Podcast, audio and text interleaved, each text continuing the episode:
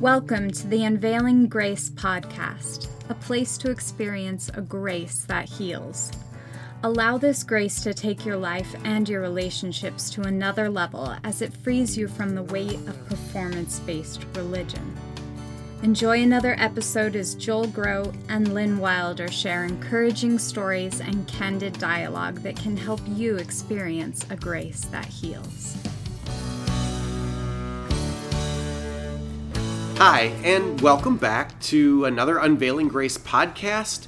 We are excited to have you here. I'm Joel Groat. And I'm Lynn Wilder. And do you know that in some areas of the country, former Mormons meet together? Yes, yep, they have groups, support each other. Yeah, and sometimes those groups are not Christian based. Sometimes they're just kind of based on once having been Mormon, right? But there's a group in the Indianapolis area that are former Mormons who have chosen to keep Jesus but gone Yeah. to traditional Christian faith. And so God laid on the heart of a wonderful woman to be to start a group here in Indianapolis. And I've known Stephanie for a couple of years, Stephanie Link. And Stephanie kind of first got into this because her husband grew up LDS, and then they went through a journey to Christ. And you can find that episode on the Unveiling Grace Podcast.com. Stephanie, welcome. We're going to talk about talking to Mormons today. Yeah, and kind of how God has brought you to a place where you have this burden and compassion for um, LDS people in particular. And really, it sounds like anybody who needs to know Jesus better. So, So, um, about I don't know how long ago it's been since my sister in law got married in the Nauvoo temple, um, is when I started to find out about Mormonism and that they believed way different than I ever had imagined. okay, so this would be your husband's His sister. Yeah, my Okay. husband's sister. Um, she was, I don't know how many years it's been, probably five. I've been um, a Christian, a believer for about s- almost six, but about five and a half, six years. Okay. Um, and so I got interested in studying it. I ended up studying a lot of um, things on YouTube, of all things. I found a lot of videos on witnessing to Mormons, and that's where I ended up finding out a lot of what they believed because I, I did hear it from the people that were still claiming to be LDS. Sure.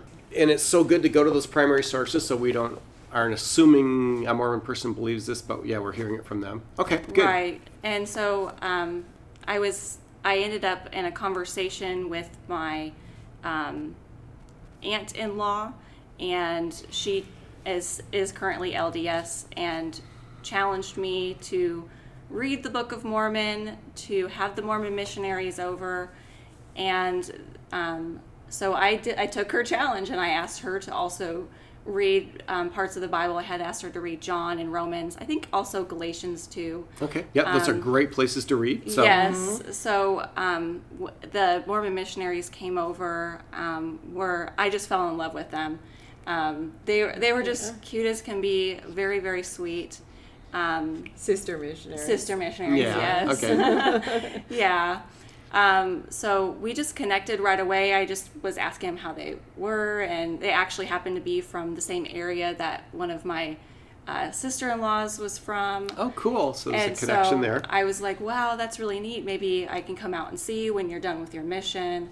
Um, so we, you know, we developed connections with um, several of the missionaries. I've, to this date, I believe I had like 16 in my home. I have their names. Oh, wow. And okay. I and I pray for them um, every day.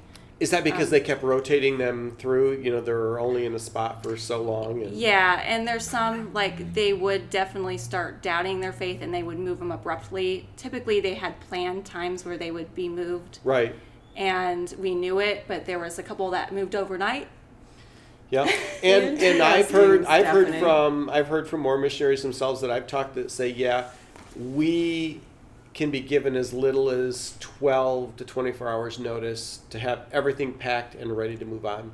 So- Exactly. Yeah. So um, there was just a couple that were were moved out suddenly like that. Okay. That you you knew you'd had an impact on. You knew that. Yeah. and um, I'm still in contact with um, all of the return missionaries because some of them are return missionaries at this Okay. point. Cool. So 16 over what, two year period, one year? yeah, it's a, it's almost two, Two years. years, yeah. Um, so it would have been two years in September, and they just stopped coming. So anyone can do this because you can go right to the official Mormon website and sign up to have the missionaries come. Yeah, you can ask for a free King James Bible, and they'll bring you that, and they'll also have the sister missionaries or the or the elders come. Um, so And it's good because you learn exactly from their mouth what it is that Mormons believe, right? right.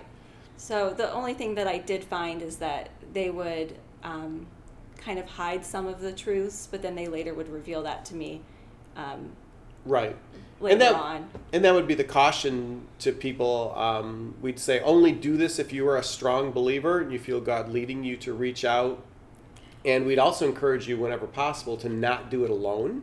You Right. can have somebody else there with you um, because they are very good at what they do. They can be very persuasive.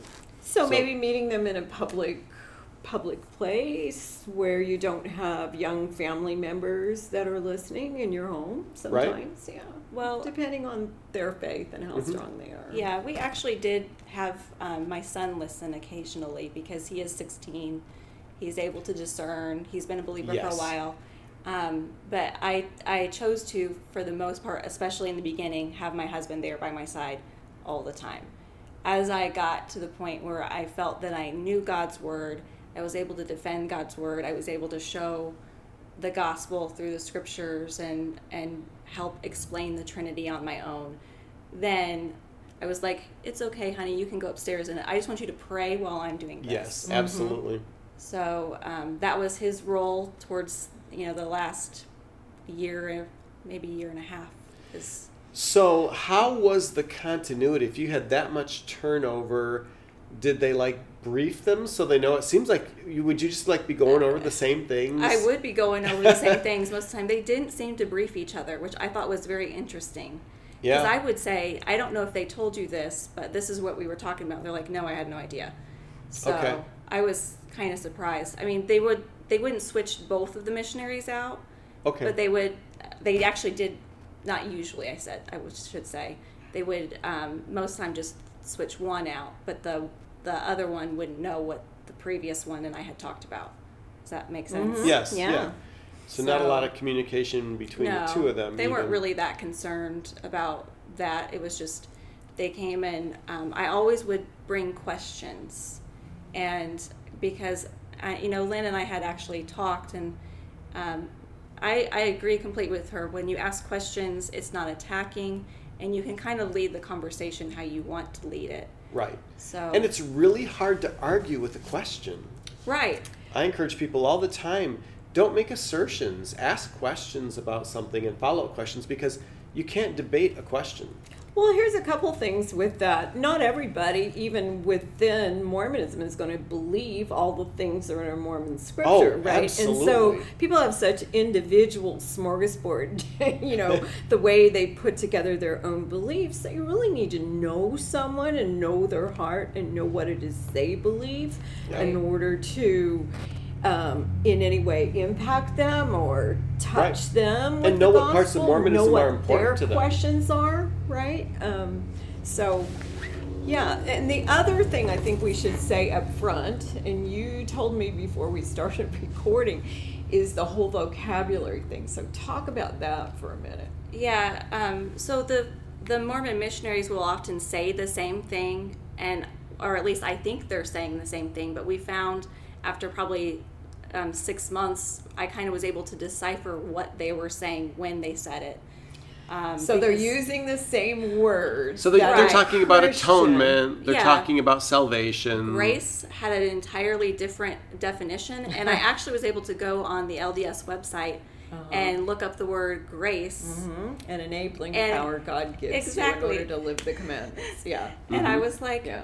that's not grace, ladies. yeah not the not the definition of the Greek word where it comes from. Yeah, not the biblical definition. So I said it's unmerited favor. Um, you know, so they were actually going back a lot of times to there's a, a college professor that had spoke on um, grace and Brad Wilcox. there you go. It Yes. was him. Mhm. So Yeah, they they all colleague of mine. are wanting to refer to his talk on on grace, and and I said, so one of his examples was um, the a little boy wanted to buy a bike, but um, his father told him that he needed to save money so he could pay for it.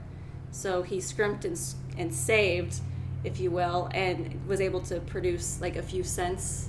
Um, Right. And and so by his grace and their view, his grace was that the son, the dad ended up buying the bike for the son.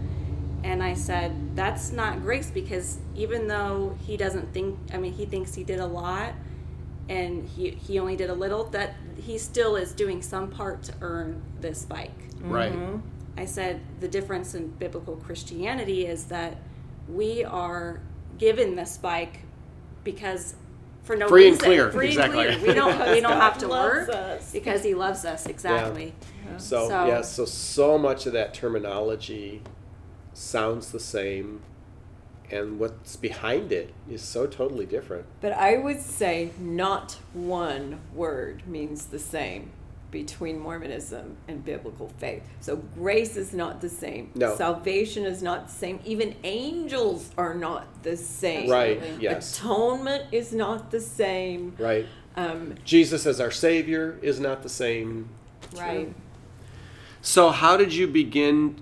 So so what did you do when you ran into these differences? When you finally, as you picked up on it, how did you approach them? How did you kind of broach that subject with them in a way that wasn't offensive, in a way that kind of maybe invited them more into it? What Yeah. what did you find that worked? So um, one of my favorite questions to ask them was um, so Second Nephi twenty five twenty three in the Book of Mormon says that we're saved by grace after all we can do. Yes. And I showed them that verse, and then we read Ephesians 2 8 and 9. For we're saved by grace through faith, and it's not of ourselves, it's a gift of God, So that, no, one can boast. boast. And I would say, How do you reconcile this? And what kind of answers did you get? a lot of blank stares, um, honestly. And then that's when like they would bring the Brad Wilcox thing.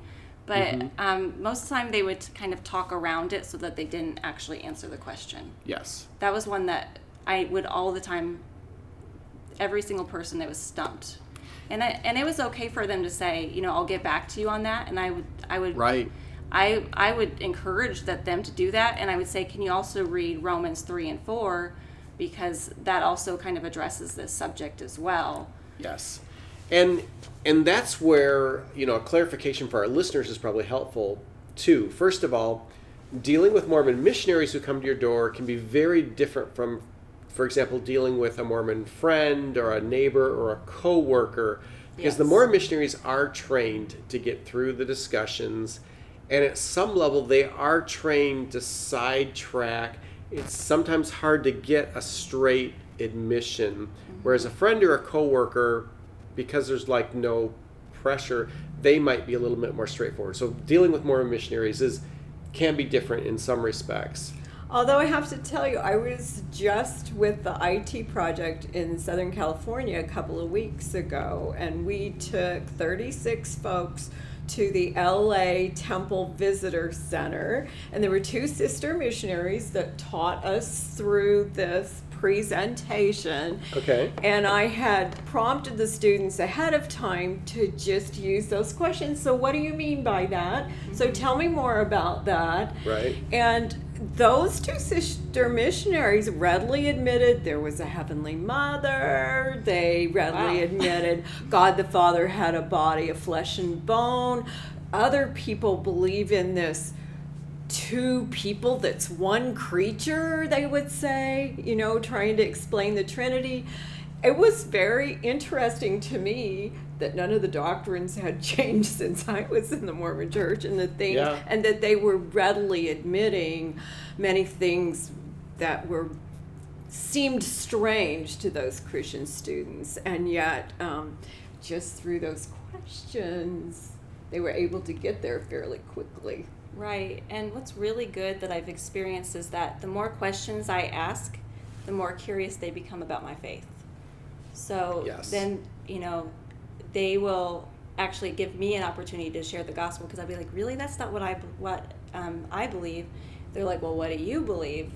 So it opens up an avenue to share, um, and and I know that so many of them are like on the fence for leaving um, because there was one missionary that actually did say, I don't even know why I came on this mission. Wow. Yes. Well, And they, they lowered that missionary age to 18 for a reason, right? That's Right. great pressure right out of high school to go out. So you have a number of Mormon missionaries that don't necessarily know that they believe this faith they're exploring. So it's a wonderful opportunity for Christians to talk to them. So when we first started in ministry, I would never have heard from a Mormon missionary while they were on their mission. And Yes. yet the last two or three years or so, people right on their missions will call me up and ask me Yes. questions, Wow. which is amazing. I do think many, many young folks who are out on Mormon missions are questioning their faith. Wouldn't you say? Stephanie? absolutely. Yes. I mean, we had at least three or four that we knew were questioning. So which ag- which again why the whole questions approach is so winsome because it is invitational it is saying i care about you. I'm exploring you as a person. I'm exploring your faith. I'm not mm-hmm. going to tell you what you believe. I'm not going to tell you how you're wrong. And just establishing that rapport like you say says wow this person cares about me. And i think it invites something within them to care in return and to ask those questions back. And then once we're asked the question, now we've got an open door to share. Whereas if we had just said, well, here's where you're wrong, and let me show you in scripture how, then you've just put up a wall. So Yeah, that is so cool, told Stephanie. that there's the spirit of contention. and Yes. we found that out early on in our So- early Right. witnessing time. We we've kind of by trial and error figured out what works and what doesn't. So that was definitely a a no no for them. Um, it, it ended up when we did that kind of um, teaching with the missionaries, we ended up with the mission president at our home. Um, okay, so how did that go? I mean, Yeah, because literally the Book of Mormon has a scripture that says that contention is of the, the devil. devil. So if you if you are saying I believe this, um, kind of in a strong way, and you're being very direct with Mormon missionaries, sometimes they'll just default to their Mormon testimony. All of a sudden, you hear, "I know the church is true. I know Joseph Smith," Right. and then you know you have shut the door, and we do not want to get there, right, with Right. missionaries. Although when they did do that, I would share my testimony back. I will say that. but yeah, I, it's they were more receptive the more questions I asked for sure. Um, I would often show them also um, because they are so willing to just trust feelings. Um, I would show them Jeremiah 17 9, and I have to read it because Yes. I don't know it off the top of my head unless No. one of you guys does. no, that's good. Um, but it says, The heart is deceitful above all things and desperately sick. Who can understand it? Um, and for them, it's something that they had never heard before. They're taught to trust their feelings. yes, absolutely. And so I said, you know, I'm trusting God's word because He says I can trust it. it becomes an objective versus a subjective standard for Yes. knowing truth. Yeah. Um, and if you're depending on your feelings, when those change, what are you left with? right. And and then- and what do you do? Because I think every performance-based religion has this element of subjectivity. So, because I've had Jehovah's Witnesses say a very similar thing. Well, I just kind of know this is true. I know, you know, this is a. I've had this internal confirmation. Um, I, Muslims have done the same thing. I just have this internal confirmation, this sense within me that this is right. Right. That's Having having once been LDS myself and struggling with this Mhm. now as I'm reading the Bible, one of the most impactful verses for me was in Matthew 15. And I read this 15, 18, and 19, I think it is. For out of the heart come. Okay, so we're talking about the feelings again. So Right. from the heart come these kind of things evil thoughts, murder, adultery, sexual immorality, theft, and this one hit me smack in the face false witness mm-hmm. Wow. or false testimony. And Yeah. I realized I could stand at that podium and weep and say, I knew this was true. But that was all coming from my heart, which was a deceitful and wicked place. And it actually could not be trusted. And the other thing I learned from the Bible, right, is that demonic forces and Satan can counterfeit these amazing Yes. emotional experiences. And so, how do you trust that comes from God, right? Right. Yes. But I never learned that in Mormonism. That was something I learned by reading the Bible, right? That you have to be careful of that. Right. So that's why I would bring them back to the the test of the prophets that are found in Deuteronomy uh, 13, and I know the other one's in 18. Yes. Um, okay. Yes. So Yeah. here you've got somebody who comes along who's claiming to have a dream or a vision, some kind of spiritual experience, and he's actually able to do things that are impressive, signs and wonders, and yet even with all that, if where he points you is not to the God of the Bible, then he's a false prophet. He's a false teacher. Right. Yeah, Matthew 24 says there'll be a lot of those in the last Yes, days, Jesus right? said And they'll many- be able to do miracles and healings and all kinds of crazy Right. stuff that would really deceive people. So, how do you know? Uh, that's Deuteronomy 13, 13. verses 1 through 3. And then the other one that I often show them is Deuteronomy 18, verses 20 through 22. So there are more than 10, there are 11 or 12 prophecies Yes. in the Doctrine and Covenants alone Yeah. that Joseph Smith made. Right. Right. In that the did name of the not Lord. come to pass and cannot come to pass because those people are dead, right? Right. That Or the events happened, Still in the scriptures. There are none of those in the Bible, right? And yet there are prophecies yet to be fulfilled. Exactly. And I remember asking one of the sister missionaries, Can you show me a prophecy that has come to pass? And when looking at it closer, it was one about like the war coming, the Civil War. The Civil War Yes, prophecy, uh-huh. yes. Starting and, in and South we looked at Carolina or it closely, and it was like that wasn't fulfilled because it said the whole entire world was going to be involved. Yes. Yep. And so, even if a part of it, if the whole thing doesn't fit, then it's not a fulfilled prophecy. Right. And that was also very um, easily predicted with what was going on already in his Yes, there was a lot. He wasn't alone in, in people expecting that to happen. Yeah. And I know we've got we've got a couple of different articles where we've gone into in depth into some of those prophecies of Joseph Smith and just show how historically well two things show how the Mormon church has tried to ignore certain parts of it to let them bolster Joseph Smith and then showing no when you look at the whole thing so yeah over and over Joseph Smith meets all the criteria for a false prophet Right. um, so, do you ever get into some of the New Testament indicators of like a false teacher, a false prophet? Because um, you know Jesus talks about by their fruit. Um, so, what they teach, what they say. Peter will talk about um, their character, um, eyes full of adultery, seducing women, innocent, naive women, um, arrogance, pride. It's fa- it's fascinating when you start working through what does a false teacher, false prophet look like to then take that back to whoever the leader of the performance based religious group is. And so often you find all those characteristics.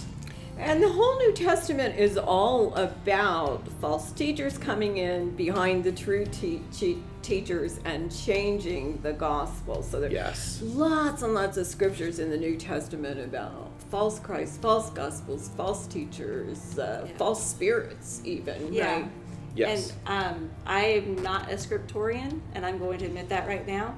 and so Adams Road has written a wonderful cheat sheet, if you will. It's called Bible Topical Guide, and you can find it on adamsroadministry.com. And we'll we'll link to it. We'll link to it in the show notes Yeah, so people can go there and find that.